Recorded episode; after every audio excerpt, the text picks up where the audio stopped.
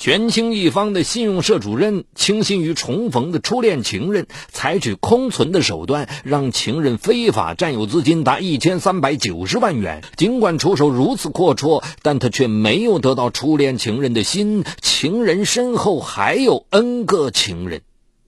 二零零八年元旦前夕，洛阳市公安局破获了建国以来罕见的信用社职员特大挪用公款案。直到此时。他才知道，这不过是旧情人敛财的一个工具。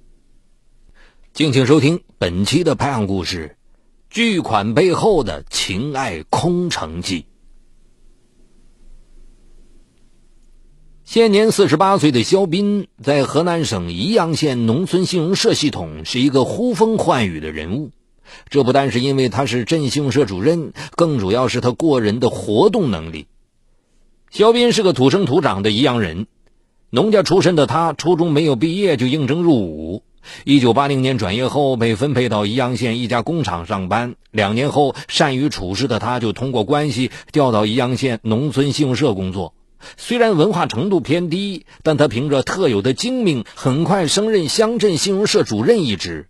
到二零零六年初，与他同龄的主任因为年龄限制，大多提前内部退休或者从事二线工作，而他却意外的调任条件相对优越的白杨镇信用社主任一职。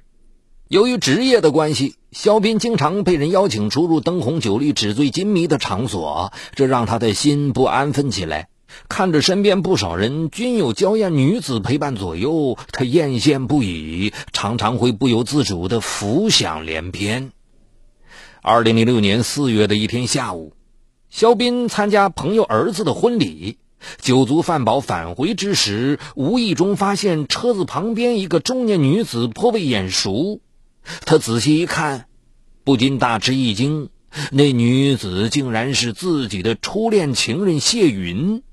虽然神情憔悴，但他那幽怨的眼神让肖斌心潮起伏，埋藏心底的往事像放电影似的，一幕幕在眼前浮现出来。二十四年前，肖斌与小他五岁的谢云相恋，可是肖斌的父母坚决不允许已是公家人的儿子与农村姑娘谈婚论嫁。肖斌尽力争取的结果，换来的是母亲以死相阻的决心。在爱情与孝心面前，肖斌妥协了。分别之际，望着满眼幽怨的谢云，肖斌指天发誓说：“虽然我今天不能娶你，以后只要我能出人头地，一定加倍偿还你。”那以后，两个人通过几封信，但由于相隔遥远，慢慢失去了联系。想到这里，肖斌打开车门，走上前去打招呼。二十多年未见的旧情人突然出现在自己眼前，萧云一下子也愣住了。两人难以抑制激动的心情，就近找了一家咖啡厅坐了下来。在咖啡沁人心脾的芳香和悠扬婉转的音乐中，两个人都心潮起伏。经过交谈，肖斌这才得知，自从分手之后，谢云身心饱受创伤，生不如死。几年后，才匆匆与一名农村青年结了婚。在那个名声势若天大的年月，结婚之后，谢云不仅要遭到婆家人的颐指气使，还要忍受周围人的冷嘲热讽。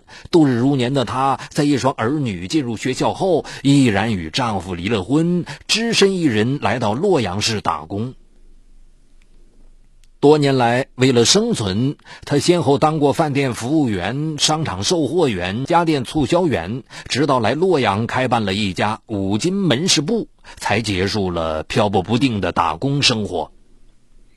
随着年龄的增长，原本清秀可人的谢云已不再是当年的模样，但由于他善于保养、刻意修饰，依然风姿绰约。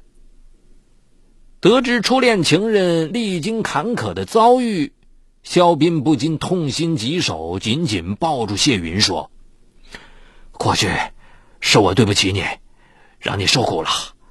如今我要捐有捐，要钱有钱，以后有什么困难直接开口，我一定好好补偿你，不会再让你受任何委屈了。”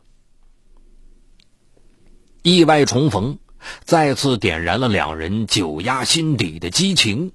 当晚，肖斌在洛阳市一家豪华宾馆开了房。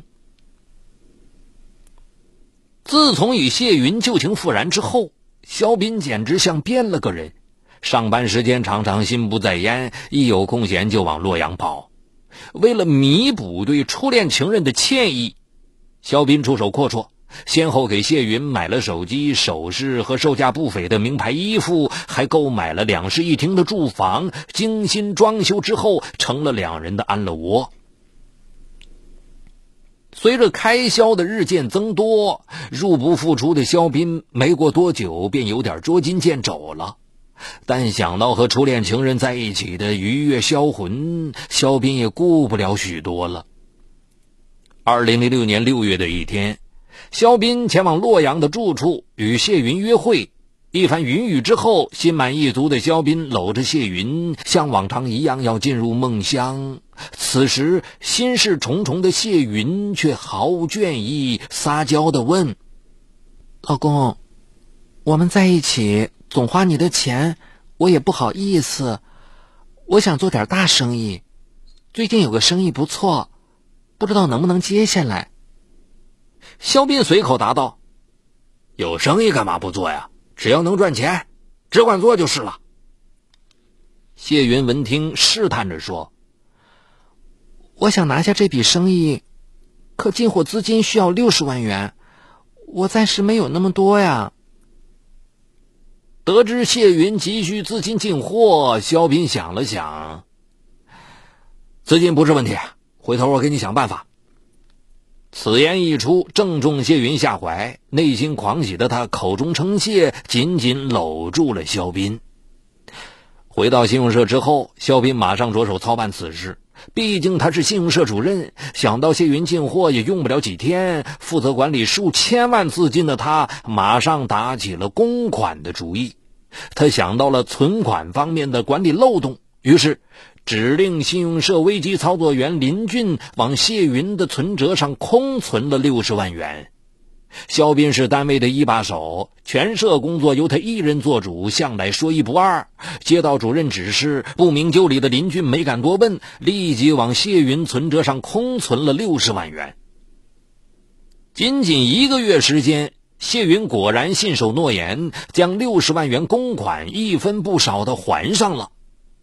谢云告诉肖斌，这一笔生意赚了十万，等赚够几百万，两人就远走高飞到国外定居。谢云还用所谓赚来的钱给肖斌买了一套名牌西服。肖斌见情人对自己如此重情，更是对他呵护有加，有求必应。而谢云有了第一次，难免就会有第二次。隔不了一两个月，谢云就会以生意需要为由让其筹款。虽然还款时间一次比一次往后拖延，但让肖斌得以安慰的是，谢云最终都能将款还上。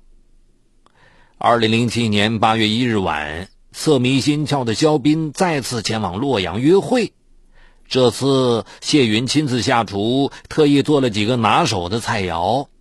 当晚。摇曳的灯光下，情人与他推杯换盏，想方设法挑逗他，让肖斌兴奋异常。看到肖斌喜不自禁，谢云故作幽怨地说：“老公，我最近又谈了一笔几百万的单子，对方要求我马上进货，可进货需要二三百万，我还需要你帮忙。”多次挪用公款得手的肖斌没有多想什么，满口答应。钱的事你不用操心，我回去就替你解决。第二天上午，为了取悦情人，肖斌如法炮制，往谢云的存折上空存了二百七十万元。这次谢云却一拖再拖，迟迟没有归还款项。肖斌有些着急，一次次的给谢云打电话。八月十二日，经过再三追问，谢云这才说明资金并没有购进货物，他是用这笔钱购买了两辆宝马车。谢斌不禁大惊失色：“你买车干什么呀？而且还是两辆！”谢云扑到了肖斌怀里，边撒娇边说：“哼，我事先没有来得及跟你商量，这是个大生意。在肖斌的一再追问之下，谢云才说出了详情。目前全国正在整顿矿山资源，不符合资源整合条件的矿井将要被整顿停产下马，因此不少不具备整合条件的矿山相继要低价转让。此时的他恰好认识市委负责此事的领导，对方答应可以从中斡旋，保证整合中予以保留。如此运作，一个矿山整合之后转手就可以赚数千万元，而这两辆宝马车就是他送给某领导的礼物。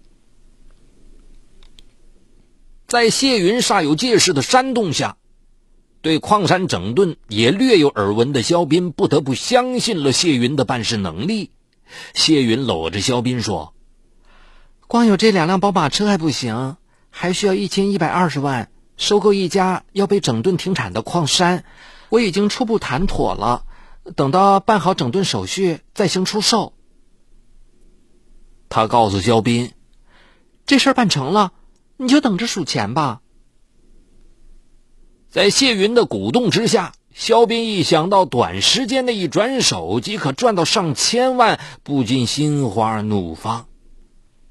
八月十三日上午八时许，肖斌马不停蹄地赶回白杨镇信用社，按照与谢云的事先商定，在自己的存折上空存了一千一百二十万元。肖斌兴冲冲地将存折及密码交给谢云，此时他却忘了身份证，事先已被谢云以办驾驶证为名拿走。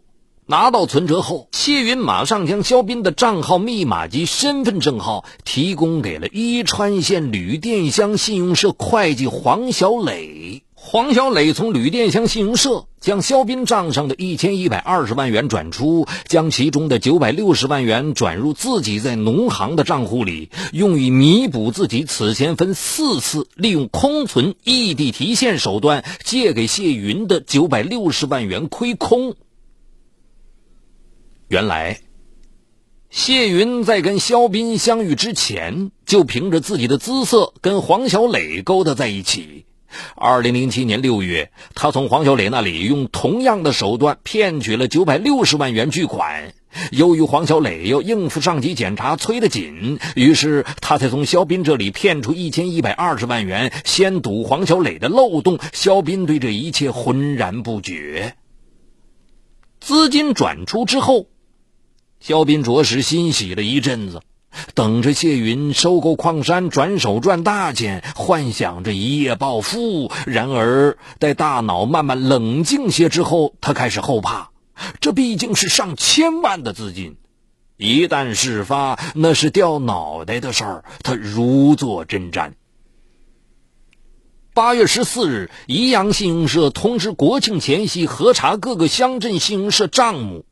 听到这个消息，惶惶不可终日的肖斌一下子掉入了冰窟。为亡羊补牢，肖斌也顾不了许多了，立刻打电话催促谢云还款，让其等上级检查之后再从长计议。在肖斌的极力催促之下，谢云分四次还给了肖斌一百七十万元，对余下的款项以种种理由进行搪塞。二零零七年八月十七日，宜阳县公安局经侦大队接到群众举报，称宜阳县白杨镇信用社多次采取空存手段异地结账或提现挪用资金。接报后，宜阳县公安局经侦大队抽调精干力量，迅速成立八幺七案件专案组。当晚，在宜阳县信用联社工作人员的配合下，民警终于查到了肖斌的住处，将惶惶不可终日的犯罪嫌疑人肖斌抓获。与此同时，另一组民警将谢云、林俊、黄小磊等四名涉案人员抓获。面对办案民警，谢云自知罪责难逃，无可奈何地供述了作案经过。自从与初恋情人肖斌重逢后，得知肖斌是白杨镇信用社主任，就产生利用对方身份弄到大笔资金之后移民国外的想法。为了骗取肖斌的信任，他一次次的编造做大生意的谎话。最初骗得资金之后，都没有擅自动用，而是按时归还，麻痹对方。他所说的收购被整顿的矿山，也是他精心策划的一个谎言，子虚乌有。与此同时，他与伊川县旅店乡信用社会计黄小磊也用同样的手段打得火热。先是从黄小磊处骗得九百六十万元巨款，本想尽快办理相关手续逃往国外，没想到手续办起来很复杂，而黄小磊又催得紧，他只好用从肖斌这里骗得的钱去堵黄小磊的漏洞。据谢云供述，他开办五金商店只是一个幌子，平时就靠招摇撞骗过生活。案发时，他还与多名男子保持不正当男女关系。肖斌不过是他用情感换取金钱的一个工具，是他众多情人中的一个而已。好，这一期的拍案故事就是这样。除短篇案件，也欢迎您收听我播讲的经典长篇。就在蜻蜓 FM 搜索“我的老千生涯”，我是雷鸣，下期节目再见。